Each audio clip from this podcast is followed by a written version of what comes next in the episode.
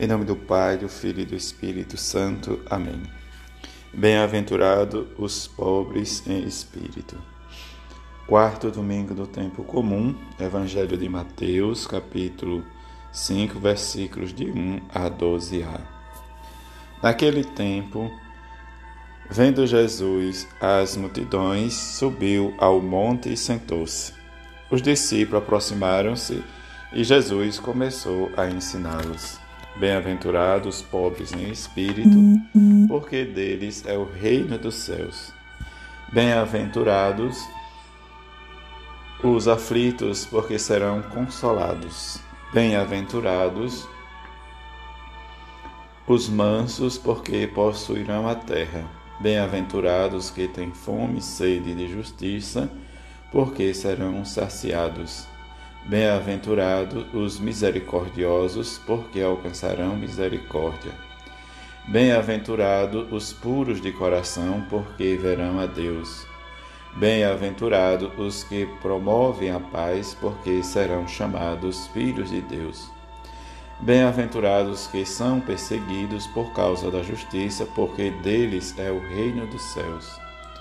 Bem-aventurados sois vós quando vos injuriares e perseguirem, emitindo disserem todo tipo de mal contra vós, por causa de mim. Alegrai-vos e exultai, porque será grande a vossa recompensa nos céus. Palavra da salvação, glória a vós, Senhor. Salvai-nos, Senhor, nosso Deus, reuni vossos filhos dispersos pelo mundo, para que celebremos o vosso santo nome e nos gloriemos em vosso louvor. Com esse pensamento, olhemos a nossa vida em que Cristo, na nossa fé e em nossa esperança, é a nossa salvação. Ele que cada domingo, especialmente, celebramos a sua vitória, mas também nos dias da semana celebramos o seu amor para com isso dizermos que diante da sua vitória sobre o pecado e a morte, nós celebramos o Cristo ressuscitado, renovando assim a nossa esperança e cada dia renovamos a nossa fé neste Deus que nos ama e nos quer bem. A liturgia deste domingo nos fala de sermos bem-aventurados, mas o profeta Sofonia vai nos dizer que precisamos buscar o Senhor diz, na nossa humildade, na nossa simplicidade e colocar em prática seus preceitos, seus mandamentos, e diante da humildade nós vamos encontrarmos refúgio no Senhor. E vivendo esta esperança, como nos diz o salmista, felizes os pobres em espírito, porque deles é o reino dos céus. Diante deste refrão, em que ele vai nos dizer: Fiel ao Senhor para sempre, porque faz justiça aos que são oprimidos e ampara o viúvo e o órfão, e não deixa, me diz, confundir os caminhos dos maus.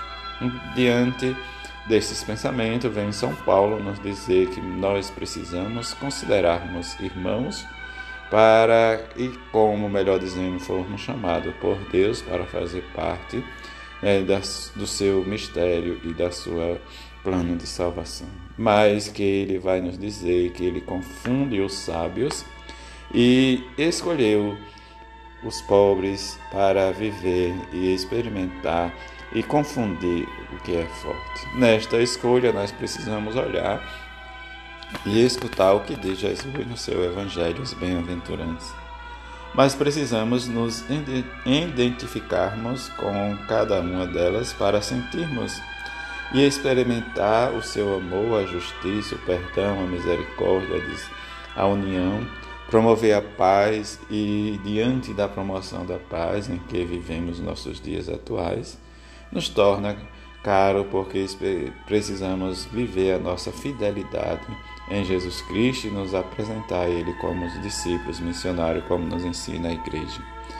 Diante desse ensinamento, precisamos ser homens e mulheres que vivemos os bem-aventurados. Mas diante da nosso perfil de discípulos, onde nós nos sentimos acuados, ou mesmo medo ou a insegurança, que nos leva a a buscar outros meios. Mas como alegrar e exultar no Senhor, porque Ele nos dará recompensa somente nos céus.